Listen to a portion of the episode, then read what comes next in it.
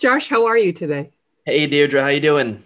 I'm doing great. I'm really excited about today's episode, Josh. I know the Deirdre and Josh show is finally back. I know. And you know, Josh, you and I were saying this yesterday. We've got to do a bonus episode because we need to check in on one another for our New Year's resolutions. I know. We have to let the people know how we're doing. That's right. So I, I bet I've been working hard on mine. How about you, Josh? uh, we'll save it for the episode. We'll save it for the episode. And that's why we call it a bonus episode. Absolutely. But I'm really excited about today. We've got Zach Servideo joining us today, Josh, uh, for uh, Fuel Your Fire. And Zach has become a really close friend to the program here at Engel Center for Entrepreneurship. Yeah, this is going to be quite an episode. Zach has been a, a dear friend of yours for some time now, and uh, yep. I'm lucky enough to join that as well. Yeah.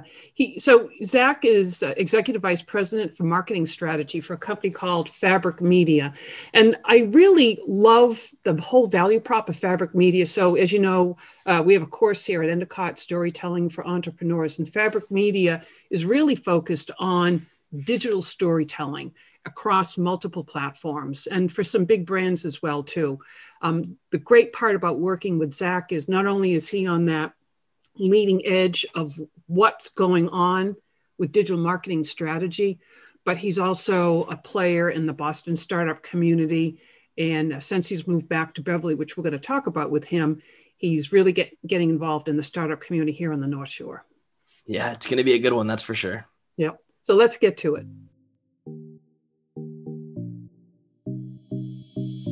Welcome to Fuel Your Fire, presented by the Engel Center for Entrepreneurship. This podcast is produced by entrepreneurs for entrepreneurs. If you want to build your own business, lead your life, and achieve your dreams, you've come to the right place.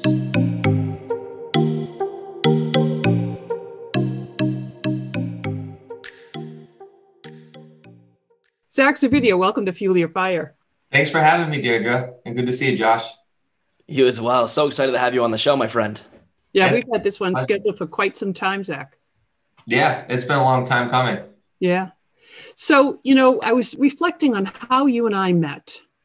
And I think, Zach, you just, I, I don't know whether you called me up or you sent an email, but I remember you just said, Hey, I'm, I'm here. I want to get involved. I heard some things happening. And I, I remember that was maybe two years ago, it, maybe even closer to three years ago now. Yeah, it sort of just appeared. you did. And, and the reality is that's because I did. Uh, I showed up at the Engel Center and asked for you. Um, I was trying to find, I'm like, did I even send an email? And I couldn't find one.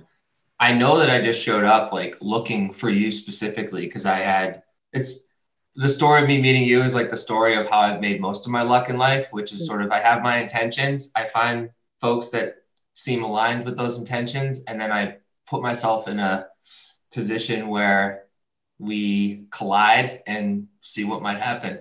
Yeah. And I, you know, that word collide is a great word. I remember maybe it was our second or third meeting. And what I really respect about you is your ability to find the, the common ground. And you and I got talking about our upbringing and where we grew up and education. And we have a lot more in common than what we don't have in common.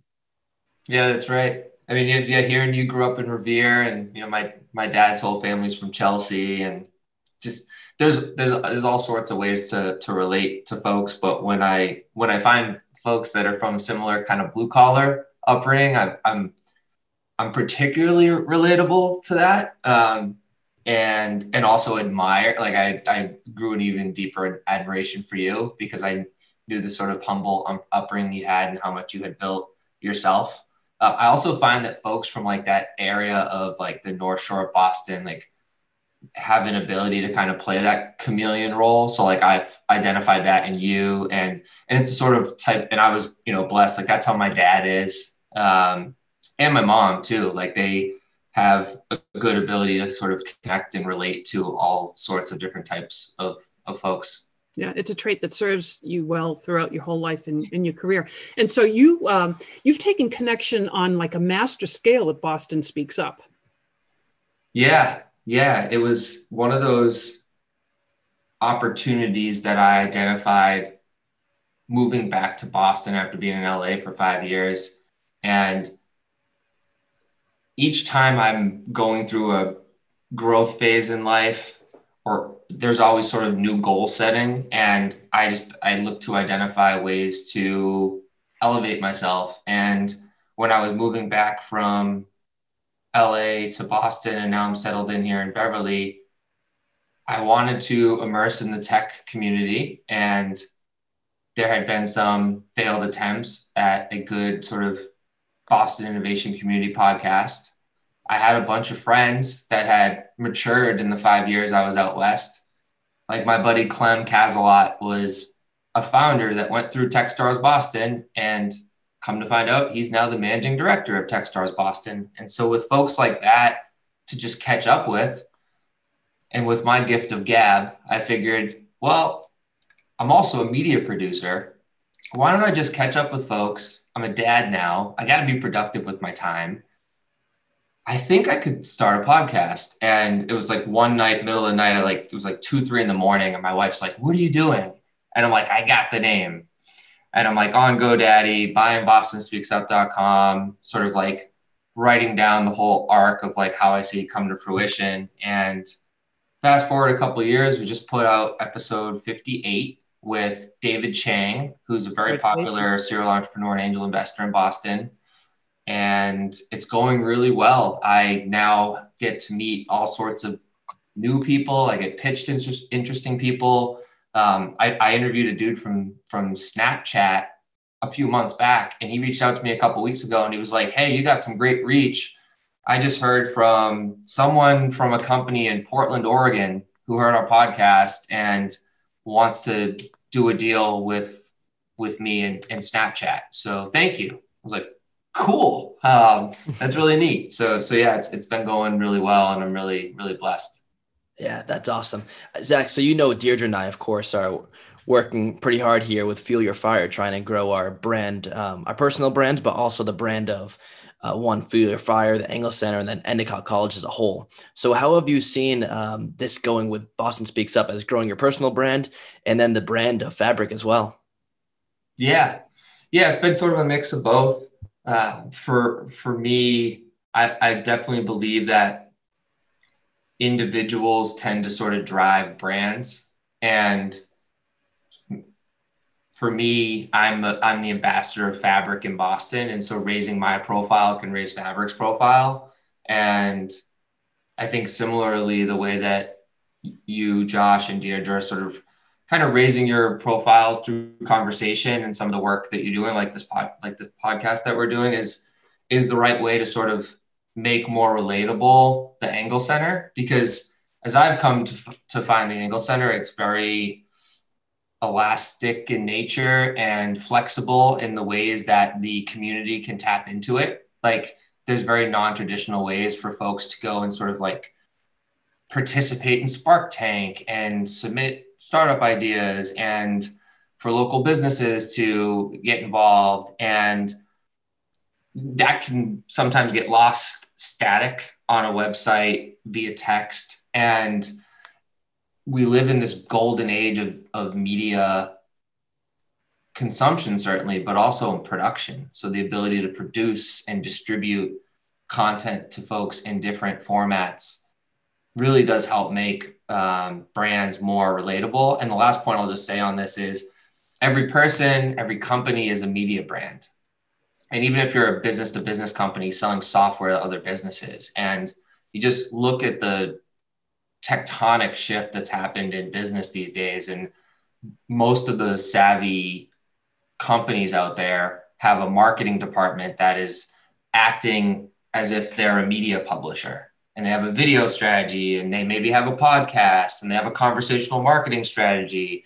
And so they're really learning how to sort of speak to audiences uh, in all sorts of different formats because you may have an audience of 100 people and those 100 people are, are going to be segmented out into sub subsets that all prefer to consume in four, five, six different ways. And so the more more ways you can be accessible to those folks in different formats, the more you're going to be able to raise your brand and raise your profile and, and develop opportunities. Right, right. So just to follow up on that, to help Deirdre and I, is there anything you wish you knew when you started, when you started out the podcast, or any any tips for us going forward? I think consistency. That's the biggest one when I when that night happened, that I, my my wife Elizabeth sort of woke up and was like, "What are you doing on your phone at two in the morning?" That that was probably summer. It was June. It was maybe June, June or July. I didn't launch the podcast till November. I wanted to make sure that I was ready to launch it. I had a good queue of guests ready. I had the mechanics down. It was a digestible amount of work that I could take on, and I could meet a minimum of a couple guests per month in perpetuity. And from that consistency and just being a media professional and understanding the importance of repetition frequency.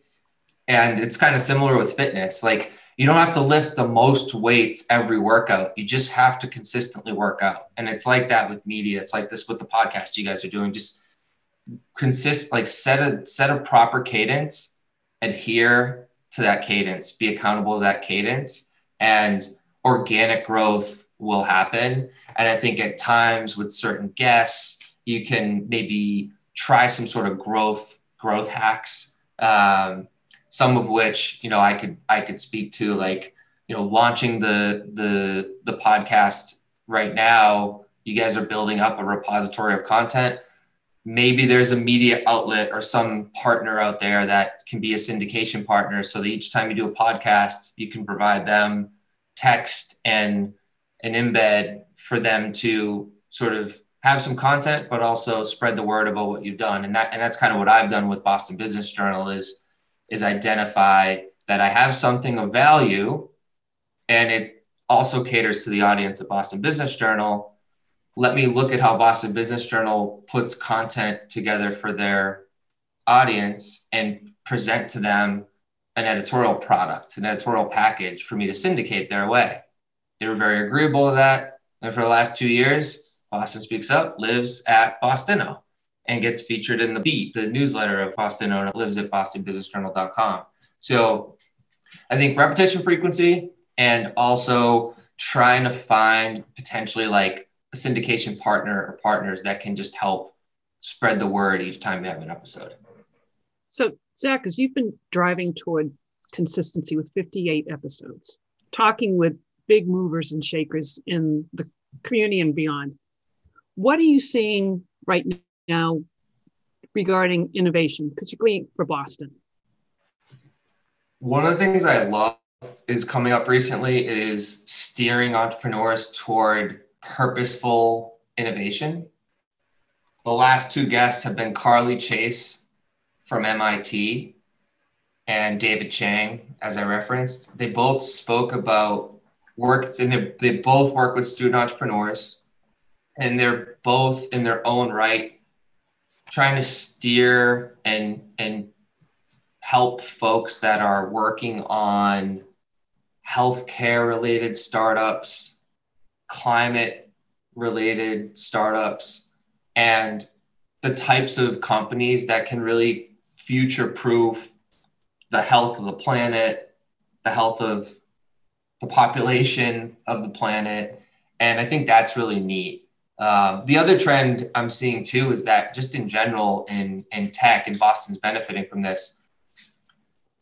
We like to say this thing at Fabric that's sort of like the, the geeks are having like a nice resurgence right now. Like the, the folks in the background that are developing the enablement technologies that don't usually get celebrated a lot, they're what is enabling a lot of the innovation across markets. And Boston's known as a, as a really strong venture market, startup market, not necessarily the sexiest market, um, although there's plenty of consumer brand, brands and consumer tech companies in Boston.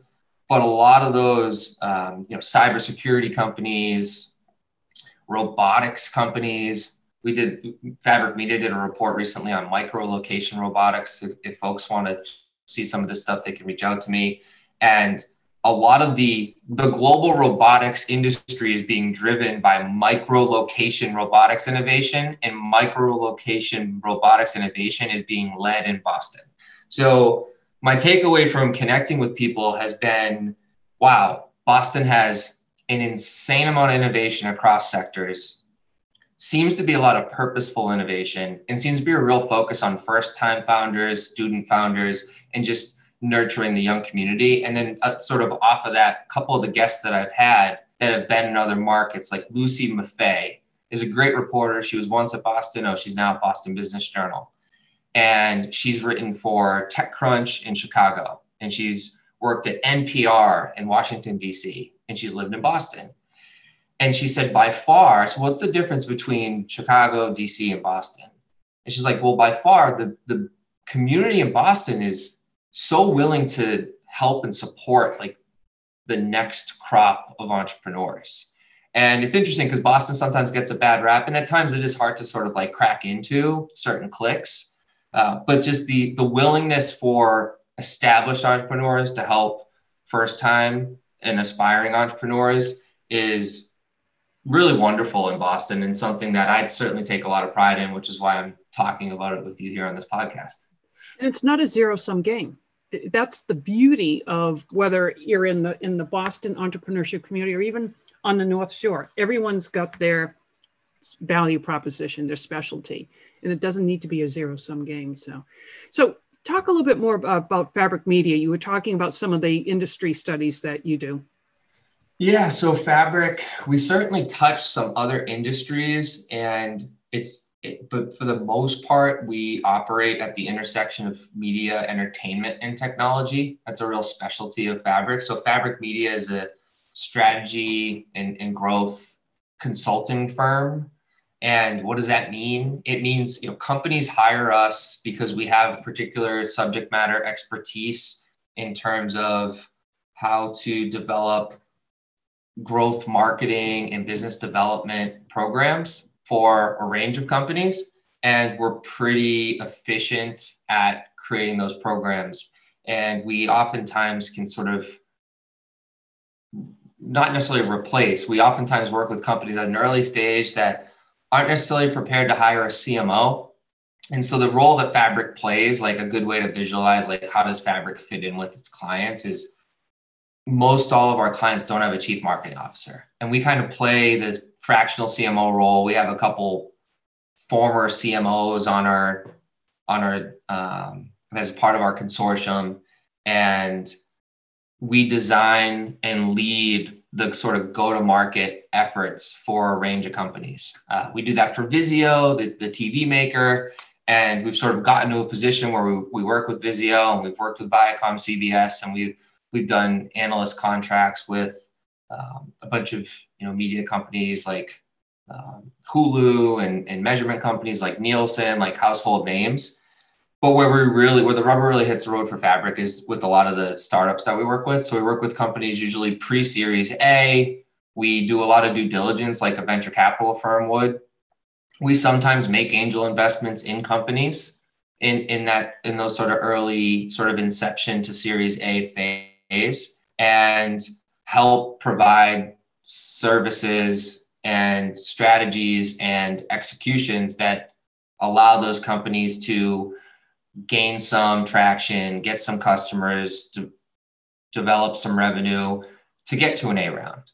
We did that recently with the company really well, and their revenues got to a point where they didn't raise an A round and they actually sold. And I can't say who yet, but in about a week, we're announcing a purchase agreement going through, and one of those companies we bet a small chunk of cash on and helped the last few years is is getting acquired, um, and they're getting acquired based on like really substantial revenues before any uh, major venture capital funding. So my job's great because I get to see a lot of really interesting early stage innovations and then how those early stage disruptors are sort of causing change or en- enable uh, enabling new business opportunities for big companies so that's why in turn we're, we're in these interesting roles with the Vizios of the world. And then the last part of Fabric that sort of affords us really interesting vantage point is we own and operate our own analyst practice. So it's called TV Rev and TV Rev is sort of the leading business to business analyst group focused on the business of sort of TV advertising and entertainment, sort of the mechanics of how to make money purposefully in advertising, uh, privacy, you know, with privacy compliance, et cetera, et cetera. Um, yeah, so hopefully, hopefully that helps give a little bit of background on on Fabric. Yeah, and just a, a quick question on that. So when you make your investments, uh, some of these seed investments in other companies, do you act as almost a, mentor or a coach for these, or is it more of a hands off? Here's our cash, do your thing. We're yeah we're hands on, and I can't think of an instance where we're hands off. The the cash investments from Fabric are rare, um, but do happen as as as I mentioned, and the other the other way we work too, and actually more often how we work is we'll meet a company with six employees. There's a company we work with, iSpot.tv. If you look up a super, if you look up any ad, but if you were looking up Super Bowl ads, you probably saw iSpot.tv because they're they dominate search results if you want to know anything about a TV advertisement. Well, we started working with them at six employees, and they're now at a few hundred employees. And, and a company like that, we didn't make an investment, but we invested in them by not charging them a lot for our services. And so we offset the cash component. We actually became advisors, official advisors to the company. We went on a two year vest to uh, to get some sort of shares over a two year vesting period, and then even did a second two year vesting period with them. I mean, fast forward to today, they've gone past you know through a Series C round. They've they raised 30 million at that C round, all growth capital that they don't even need, and they recently acquired one of their competitors in the market.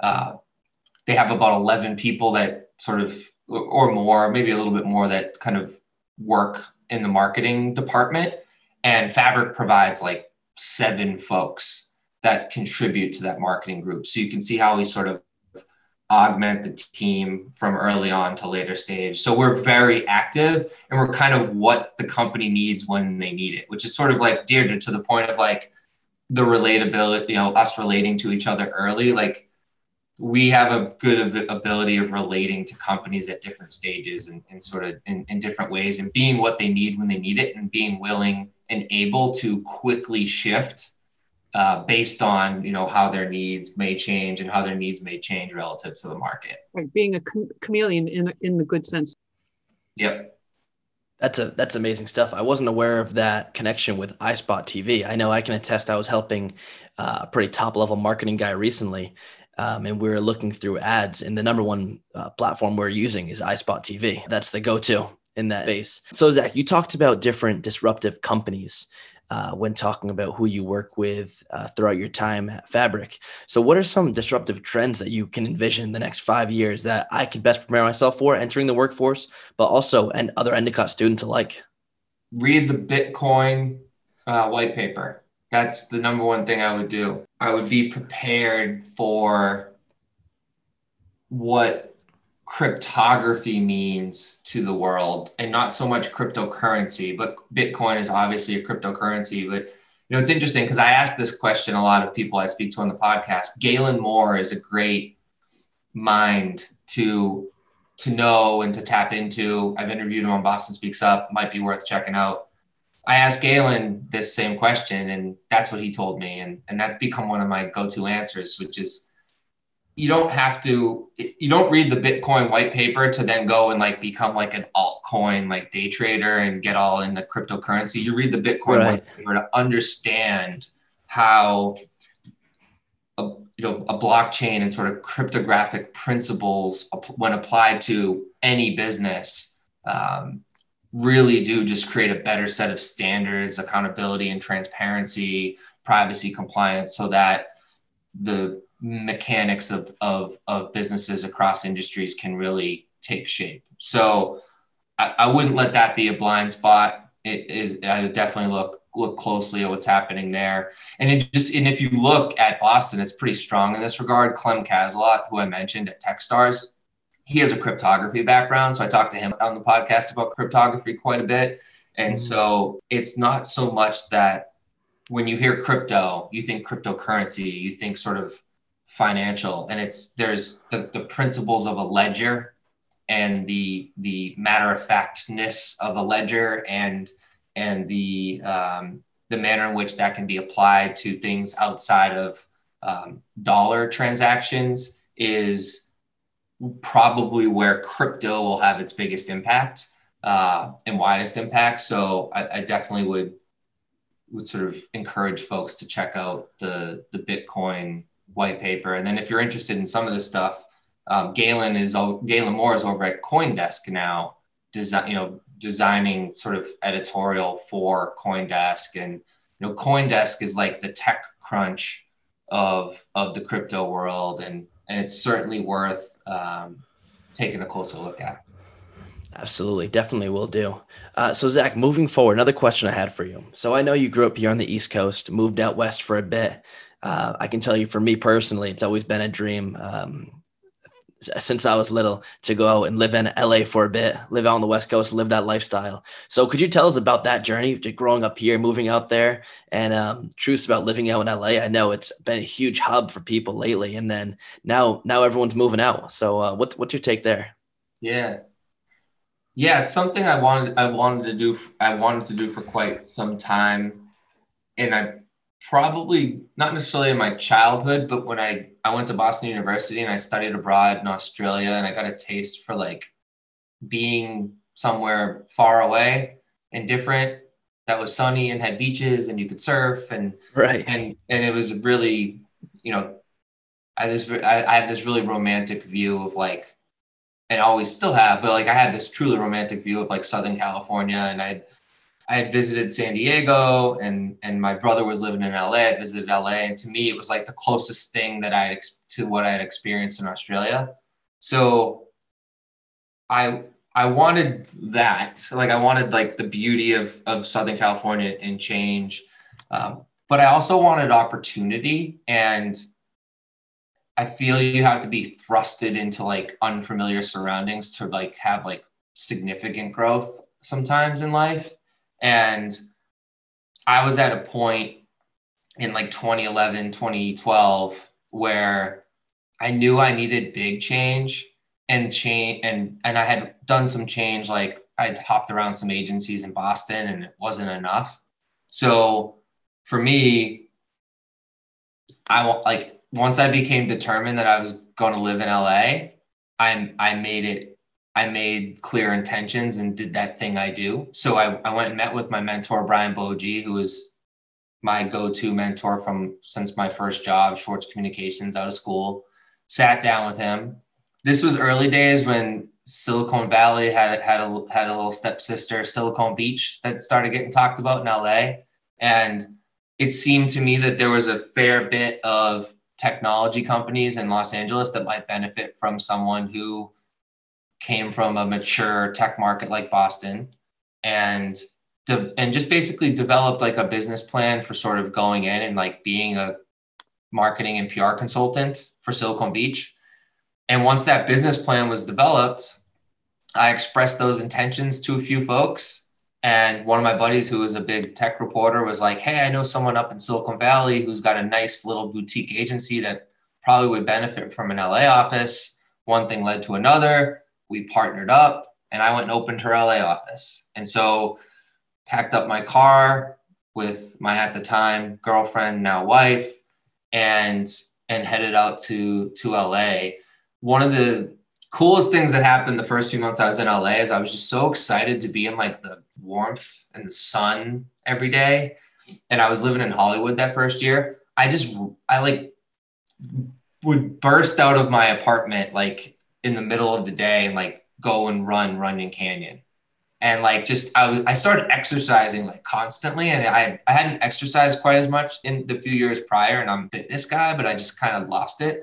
But it was just amazing just being in a new place, how much I just started taking care of my body. And within a few months, I had like shed some weight and felt great. And my joined a soccer team with my brother. And, you know, like I can't say enough good things about LA. Like it affords you the opportunity to kind of get your mind right and get your get your physical health and mental health right like the there's a lot there's not a lot of variables to complain about um, if you have employment in la and there's a lot of things to make you happy so that was it, it was it was a tremendous experience. How I actually developed business in LA is also interesting too. I didn't know people doing business in LA. I, I knew a lot of people doing business in Chicago and New York and the Valley. I knew my brother's, you know, entertainment scene, but I was trying to get into the tech scene. So in the months leading up to my move to LA, I would I found all these interesting people, you know, searching on Twitter, LA tech, Silicon Beach. I found all these like clusters of folks, followed them, created Twitter lists, started tweeting about more like 80% of my tweets were about LA tech. And by the time I set foot in LA, I had a, like two really good friends that I met on Twitter. And one of them ended up at my wedding. And the other one ended up being a client.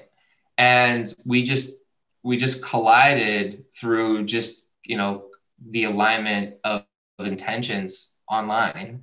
And one thing led to another and we met up and, and things kind of spiraled from there. So that's sort of the, the, the LA experience for me was great things change over time. Like my wife and I had a, had a daughter who's now three and a half, and she was born in in Santa Monica and spent the first year of her life in Venice. And that'll be a cool story for her to tell kids at Beverly, you know, Beverly Public Schools. Like she's she's in LA, she was an LA baby.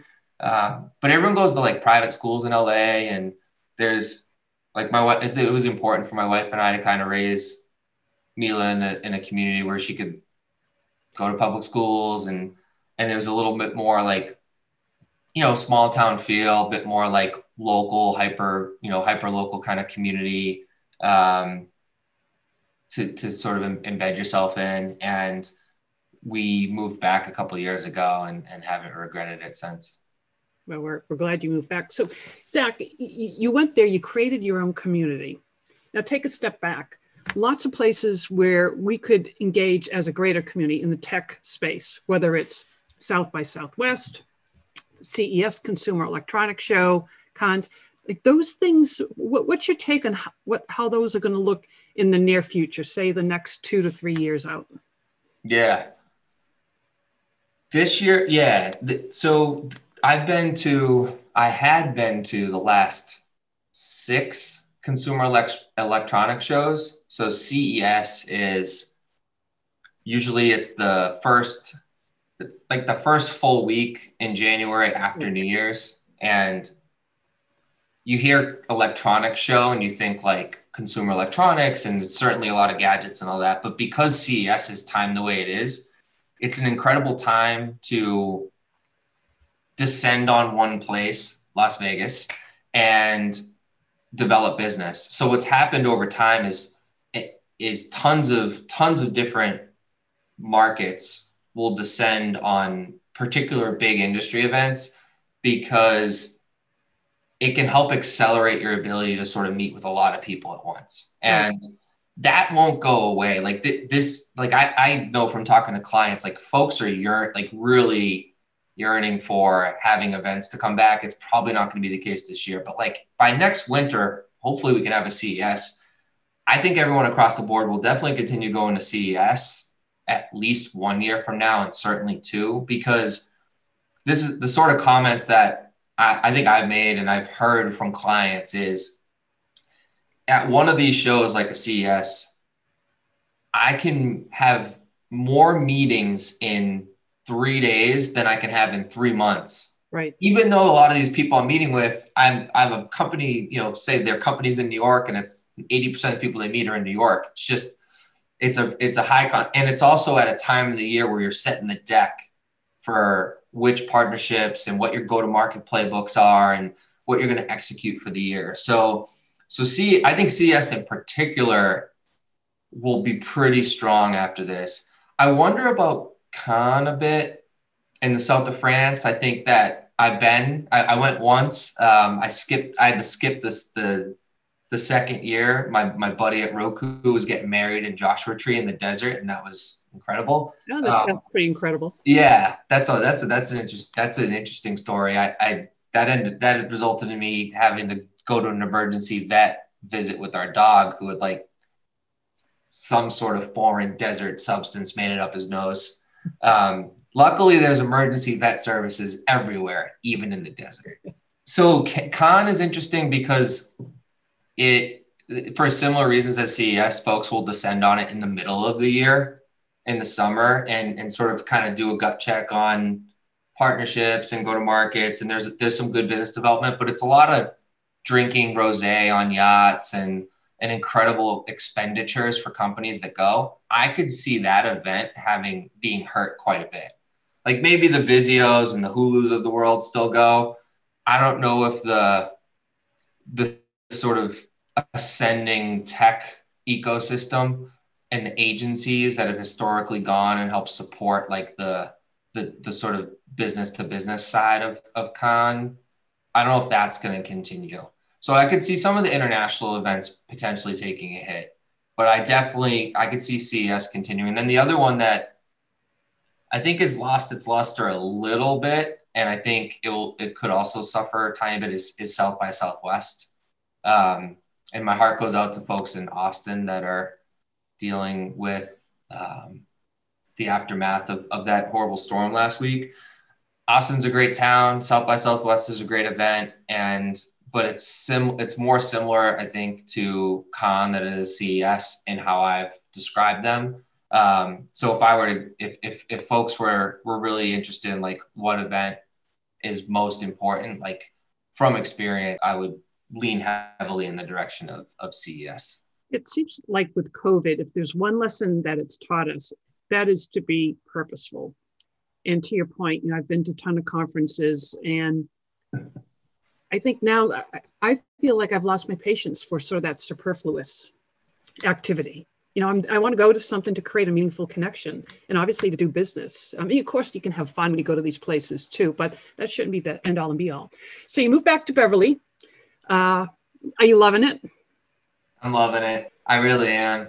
Yeah, it's it's incredible. It's it's interesting. Folks will be like, "You moved from LA back to Boston." I'm like, well, I moved specifically from Venice first to Winthrop and rented from some family while we identified we wanted to move to the North Shore and we looked at Salem and Beverly, but we really honed in on Beverly once we started to explore the community and community being like the key word like we are in love with the the community here. Uh, and i tell people i'm like honestly i've i've lived like i can say this like I, i've lived in venice beach. Right. And a half block from the beach.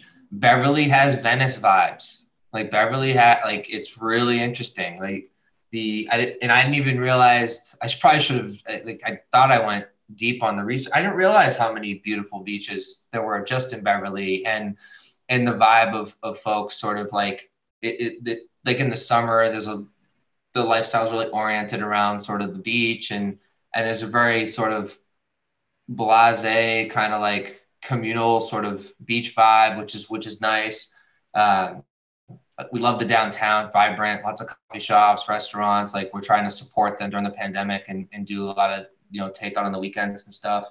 Um, incredible amount of breweries. Like it has all the things that you would that you see like these these sort of like these tier two cities kind of develop, like a Portland, Maine, right. uh, that become destinations. And yet, you know, I can jump on. I mean, there's five train stops in Beverly, and I can jump on the train and be at North Station in a half hour. So we love it. Um, our daughter's at the Beverly um, YMCA doing preschool now, and get you know getting ready in a couple of years to to to go into Beverly Public Schools, and all our neighbors have like young kids, uh, and it's just it's it's wonderful. And then there's also like a there's a there's a vibrant um, business community. You know, there's a lot of local businesses. There's um, North Shore InnoVentures, you know, one of the biggest sort of biotech labs in the state is in Cummings Center. Cummings Center itself is is remarkable. Right. Uh, you obviously have you know Endicott and Salem State and like like some local universities and Salem State, your alma mater. Got to give a shout out to them, right, Deirdre? Absolutely. Yeah. Absolutely. So yeah, no. So we so we we love it, and then obviously you know down you know to be be able to hop over to downtown Salem, like it's it. There's a lot of options. Like before the pandemic started, we were we were surprised how little we missed or had the desire to like go to Boston because we had so much to do in Beverly and Salem. Yeah, it's a great area. So you've uh, mentioned to our audience you have a daughter. If um, you were to contemplate the legacy that you want to leave to her, what would that be, Zach? The pauses for dramatic purposes. Um, I think about this a lot, and because it's important to me to make all my I try to make all my decisions based on my daughter. She's my north. Mila is my north star, and the the what I didn't realize would happen when I had a child is that it, they it's like a performance enhancer. Like if you do it right, like for me, I ask myself in most situations, especially in situations where I'm uncomfortable well, what can I do right now that my daughter to be proud of me? Like if she doesn't have to be with me, but I want her to, I want her to have full transparency on every action I take in my life and for her to be proud of me. And so when I think about like simply put, like what I want my legacy to be, and it's that I was, I loved a lot of people and was loved by people.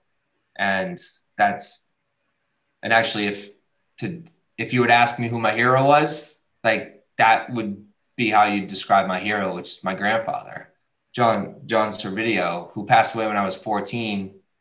But the last thing he ever said to me, he was really sick, but he said, just you keep an eye on my sweetheart for me. You know, my grandmother, who God bless her, is still alive at going on 91 next month. Um, and he just loved, like he loved everyone and he let love lead and, and sort of and he was good to people. He was kind to people and he loved everyone and everyone loved him. And so I hope to leave the same legacy.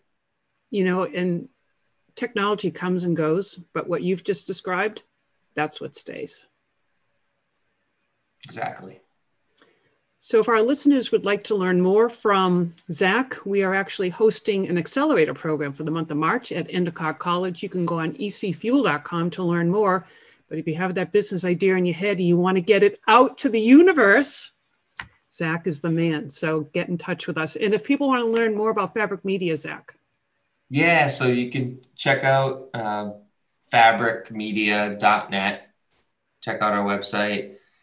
You can follow me on Twitter at Zach Servideo.